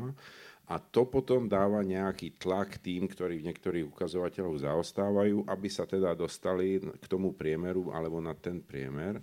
A je to skôr na tej úrovni práve toho, že sa dívame, že v tom priestore európskom, eh, aké výsledky to zdravotníctvo dosahuje. A to je to, čo komisia robí. A robí ešte krôčik navyše, s tými e, odporúčaniami niekedy idú aj určité, hovorí sa tomu, že kondicionality, že pokiaľ sa poskytujú nejaké finančné prostriedky e, do tohoto e, segmentu, tak je, sú tam nejaké podmienky, za ktorých je možné vlastne tie prostriedky čerpať. A tie vlastne tlačia na to, aby sa nejaké veci stali rýchlejšie, než by sa stali bez toho. Takže toto sú možnosti, ktoré komisia má sú to v podstate ako také, také tie enabling aktivity, ktoré to umožňujú, ale nemôžu ich vyžadovať, lebo tá kompetencia je inde. Ďakujem. Ak, ak môžem ešte... Uh, toto chcem uh, prisvedčiť, že naozaj Európska komisia robí uh, v rámci možností, čo môže. A teraz aj k tomu pánovi ministrovi, ex-ministrovi Druckerovi. Ja nebudem komentovať politické vyhlásenie, ani ma nezaujíma, čo politik hovorí voličom, ale ľudí sa snažím hovoriť podľa skutkov. Keď pán minister Drucker nastúpil na post ministra zdravotníctva, bol tam dosadený ako krízový manažer, predtým sme počúvali od pána premiéra, že všetko je v poriadku, zrazu boli voľby a musel nastúpiť krízový manažer, teda od vládnej strany, od e, pána premiéra bolo e, povedané, že zdravotníctvo je v kríze, čo teda je fajn, ako si to priznať po tých rokoch vlády, ale Európska komisia eh, rozbehla eh, iniciatívu, kde zvolala istých odborníkov, ktorí môžu do tejto témy zdravotníctva slovenského rozprávať. Aj na základe istých skúseností z tých medzinárodných porovnaní spravila pomerne plodnú diskusiu a stretli sme sa teda aj s novým pánom ministrom Druckerom, kde z tejto debaty, z tej konferencie zišli isté odporúčania na zvýšenie transparentnosti zdravotníctva. Tam sa bola debata a hlasovalo sa, ktoré opatrenia by mohli ako pomôcť. Na základe tohto výsledok e, tejto konferencie Európskej komisie bol v tom, že novému pánovi ministrovi Druckerovi vtedy boli doporučené asi 10 alebo 15 opatrení, ktorý on tam pre všetkými slúbil, že dodrží doteraz po dvoch rokoch, teda už je ex-minister, neviem ani o jednom, že by splnil. Takže to sú pre mňa skutky, keď hovoríme o tých poisťovniach a platbách nemocniciach, tak jedno z tých opatrení významných bolo zverejňovanie zmluvy celých finančných tokov, ktoré idú do nemocníc a koľko dostávajú nemocnice od poisťovní. Toto teraz nie je. Podľa zákona majú byť všetky zmluvy zverejnené, ale keď si máte pozrieť, koľko naozaj tá poisťovňa zaplatila nemocnici, tak sa cez ten internet nedoklikáte tým zmluvám a to tam bolo naprieč tými odborníkmi um, povedané, že to de facto takto je a v tomto smere sa nezmenilo nič.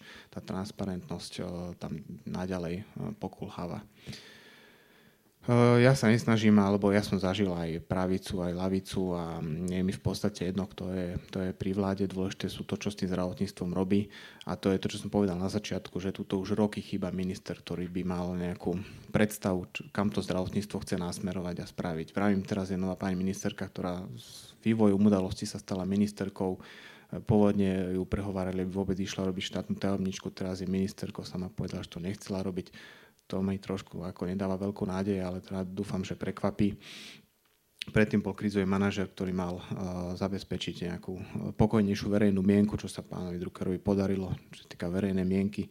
Myslím si, že to jeho pôsobenie sa naozaj dá zhrnúť uh, tým, že slovenské zdravotníctvo bolo úplne dva roky liečené opiom, teda nebolelo, ale de facto sa základné choroby neliečili. Uh, myslím si, že minister, ktorý budeme vedieť, že ide naozaj slovenské zdravotníctvo meniť, tak to bude minister, eh, pri ktorého budú kritizovať finančné skupiny, ktoré na slovenskom zdravotníctve výrazne zarábajú a to sa dotiaľ, do, doposiaľ som nepočul nejakú kritiku z týchto finančných kruhov na, na ministra aj predchádzajúceho a tak ďalej. Takže, lebo pán minister Drucker povedal pri nástupe, že opatrenia, ktoré chce zaviesť, budú bolieť aj pacientov. Ja si nemyslím, že reforma zdravotníctva eh, by mal nejako pacient bolestivo pocítiť, lebo pacient je ten, ktorý tam chorý, ten nemôže pocítiť nič, nič bolestivé na reforme, lebo ten systém je pre ňo. Bolestivo môžu pocítiť, pocítiť tí, ktorí systém zneužívajú, to sú už není pacienti. A hlavne tie finančné skupiny, ktoré tu naštandardne zarábajú, tie musia pocítiť reformu zdravotníctva negatívne. A ešte rýchlu reakciu. Iba rýchlu reakciu na toto. Um, v rámci tej revízie sme ubrali výrazne finančným skupinám, ktoré vlastne či už svázy, či už uh, distribučné spoločnosti a mnohé iné, ale ak rozprávate o tej najdominantnejšej finančnej skupine, čiže pente v zdravotníctve, tak oni vlastnia uh, nemocnice. A tam vlastne aj sami ste povedali, že málo zdrojov, takže to, že sa tam dofinancuje postupne, takže ako tam ťažko uberať z tohto hľadiska. Je tam systémové riešenie v tom, čo možno, že aj túto medzinárodné porovnania tak nastavený systém vertikálneho vlastníctva, ako máme v zdravotníctve, že jedna finančná skupina vlastne nemocnice, poisťovňu, prepojená je na, na laboratória, vlastní sieť lekáreň, vyrába vlastné lieky. To je absolútny unikát na svete. To nemá po, po, po, asi nikto z vyspelých krajín. A keď hovoríme o tom najväčšom tunelu v slovenskom zdravotníctve, tak ako to nazvali novinári, tých 400 miliónov vyťahnutú cez dôveru, vás Smatana ste povedali, že to bola chyba vtedajšieho ministerstva, tak ale taký tunel sa môže kedykoľvek zopakovať, pretože nebolo žiadne nápravné opatrenie spravené, aby sa to už nemohlo diať. Takže ja som sa aj pána ministra Druckera pýtal, ako zabezpečí, aby zajtra takýto podobný tunel nevznikol a nebolo mi odpovedané a doposiaľ neviem o nejakom opatrení, ktorý by tomuto zabraňoval. Takže je to len chyba bývalých ministerstiev, ale aj o tom, aký súčasne nastavený systém a myslím napríklad aj v tomto. My sme dokonca podali aj na Európsku komisiu podnet na vertikálne vlastníctvo Penty v slovenskom zdravotníctve Žiaľ, to, čo tu už bolo povedané, bolo nám odpovedané, že je to naša, náš e, lokálny lokálna vec, ktorú si musíme vyriešiť v našom štáte. Náš protimonopolný úrad na toto nejako nereaguje a skôr to mm, nechce vidieť to, to vertikálne vlastníctvo ale myslím si, že toto je vec tiež, ktorá výrazne deštruuje ten spravodlivý systém v slovenskom zdravotníctve, táto vertikálna štruktúra e, majetková v zdravotníctve. Určite súhlasím, že vertikálna integrácia je viac asociovaná s problémami ako s nejakými benefitmi. Americké Healthcare Management Organizations často sú stratové a teda veľa problémov majú.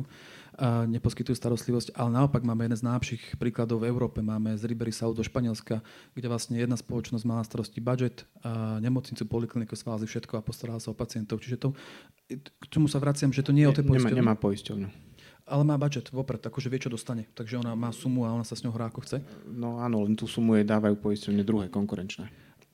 Áno, akože no, má nejaké že tam, je, tam, je tá, tam je tá kontrola. Ako tuto, keď ano, to riešim, jeden to platí, druhý, ten istý človek aj kešuje, aj, aj robí, tak potom je to neodkontrolovať. Áno, že to som spomínal, že u nás je to nie ani to poisťovňou, ale tam, že tam chýbajú tie kontrolné mechanizmy a úloha ministerstva, ktorá by intervelovala do toho procesu. Ale treba povedať, že aj my ako ministerstvo sme vertikálne integrovaní. Máme poisťovňu, nemocnice, polikliniky a už aj lekárne vlastne po novom. No, e, to je, to je, to je obrovský, to je akože obrovský rozdiel, lebo aby sme tomu rozumeli, Eh, štát má monopol, áno, má, má mm, veľ, veľké eh, páky na to, aby to zdravotníctvo reguloval tak je to aj v iných krajinách, v Česku, ktorom sa chceme teda približiť v efektivite. Ďaleko väčší monopol má Český, Česká republika, e, štát v zdravotníctve ako Slovensko. Inak 80% slovenského zdravotníctva je v súkromných rukách, takže tu keď niekto vám bude s politikou tvrdiť, že to treba privatizovať a tedy to bude lepšie, tak to nie celkom je tak, lebo 80% už dneska je súkromného. Ale keď sa vrátim k tomu, e, ten monopol štátu oproti monopolu súkromníku je, je výrazný, e, výrazný problém v tom, v záujme Súkromník má úplne legitimný e, záujem mať zisk. Teda chce, aby pacient bral lieky, bol na vyšetreniach, točil sa hospitalizovaný, operovaný, lebo vtedy má zisk, vtedy pracuje. Štát, záujem štátu je mať zdravého daňového poplatníka. Teda mať zdravého človeka, ktorý nebude chodiť lekárovi, aby nečerpal peniaze, ale naopak, aby platil dane a zarábal a to, pre mňa ako potenciálneho pacienta si určite vyberá monopol štátu s jeho záujmami, aby som bol najzdravší a platil dane, lebo chcem byť zdravý a, a chodiť do práce a nie po lekároch. A to vidíme aj v tých následkoch, že máme vysokú spotrebu liekov, veľa dávame na lieky, máme veľa vyšetrení, máme veľa návštev ambulancií v tých medzinárodných porovnaniach, pretože ten náš systém je nastavený tak, aby sa pacient točil, aby sme brali lieky, aby sme chodili po lekároch a také sú výsledky. Uh, neviem, koľko máme času, lebo nesúhlasím no, s tými číslami iba. Už sme ho cez, už sme vyčerpali náš čas, ale ešte krátku, pozn- a krátku ako, ak chcete reagovať veľmi krátko, tak dáme a potom vlastne už sa rozlúčime s divákmi. Uh, tam skôr tie čísla nesedeli. Uh, 80% neviem, čo to vychádza. Predpokladám sa rátali, že lieky sú distribuované cez lekárne a preto ste rátali, že je to... Od pána ministra Druckera má 80%. Ex-ministra, pardon. Ten mi to vravel. Čiže jedine, že by sa rátalo, že lekárne, ktoré vlastne distribujú, dajme tomu 700 miliónov, nemocnice majú nejaké 300, to je na celé jedna, potom neviem, že kde by to ostatné sa nám počítalo. No, väčšina ambulancií je v súkromných rukách, väčšina diagnostiky v súkromných ja, rukách. Ja, jasné, jasné. Ako jasné, z toho akože zdravotníctva to zostalo už len, už len pár, v tom zdravotníctve zostalo už len pár štátnych a, nemocníc ako, áno, a ostatné je už v súkromných rukách, takže... Dobre, takže dohodli sme sa, určite sa zhodneme na tom, že naozaj zdravotníctvo je veľmi komplexné, vstupuje do neho veľa aktérov a a určite tam ešte je stále priestor na to, aby sa reformovalo, zlepšovalo. Vďaka za to, že aspoň časť sa už snažila, sme sa s ňou snažili pohnúť, e, keďže je to naša národná kompetencia, takto zhrniem tú dnešnú debatu. A ja v tejto chvíli chcem veľmi pekne poďakovať všetkým našim dnešným účinkujúcim, čiže pánu Ladislavovi Mikovi, pánu Petrovi Vysolajskému a pánovi e, Smatanovi a taktiež ďakujem vám, že ste prišli, že ste sa dnešnej diskusie zúčastnili, že ste kladli otázky boli ste zvedaví. A taktiež ďakujem mediálnym partnerom, ktorými je denník SME a informačný portál Euraktiv.sk. A netreba zabúdať, že vlastne tieto podujatia v rámci projektu Kafe Európa sú organizované vďaka tomu, že ich organizuje zastúpenie Európskej komisie na Slovensku a realizuje tento projekt vlastne Slovenská spoločnosť pre zahraničnú politiku. Takže ďakujem aj za ním, za to, že sme tu, im, že sme tu mohli byť. A partnerom tohto špeciálneho podujatia je teda túto lokálne v Banskej Bystrici aj Univerzita Mateja Bela a Euroatlantické centrum. No a ešte by som chcela pozvať všetkých vás, ktorí máte záujem o takéto diskusie. Hneď zajtra sme v Prešove, kde sa budeme venovať dvojitej kvalite potravy a pozajtra v Žiline, kde budeme preberať vlastne ochranu kultúrneho dedičstva, keďže tento rok je vlastne rokom kultúrneho dedičstva v rámci Európskej únie. Ešte raz mi pridajte sa ku mne poďakovať dnešným účastníkom teda našim diskutérom. Ďakujeme my. A zároveň gratulujem publi- ľuďom z publika, ktorí získavajú od nás skromný darček za to, že boli aktívni doktorovi Balážovi a pánovi pacientovi. A cez slajdo získava ocenenie Janajs. Takže prosím, neodchádzajte, prevzať, ešte si príďte prevzať ceny. Ešte sme Pekne. online stále? Sme online že by som poprosil pani Kristínu, či by vedela na náš Facebook povedať, čo konkrétne je kompletne pokazený, aby sme vedeli adekvátne odpovedať na otázku. Ma to tiež zaujíma, že ako to vníma. Ďakujem. Dobre. Takže si to dodiskutujeme ešte po skončení samotnej diskusie. Super. Ďakujem pekne. Pekný večer.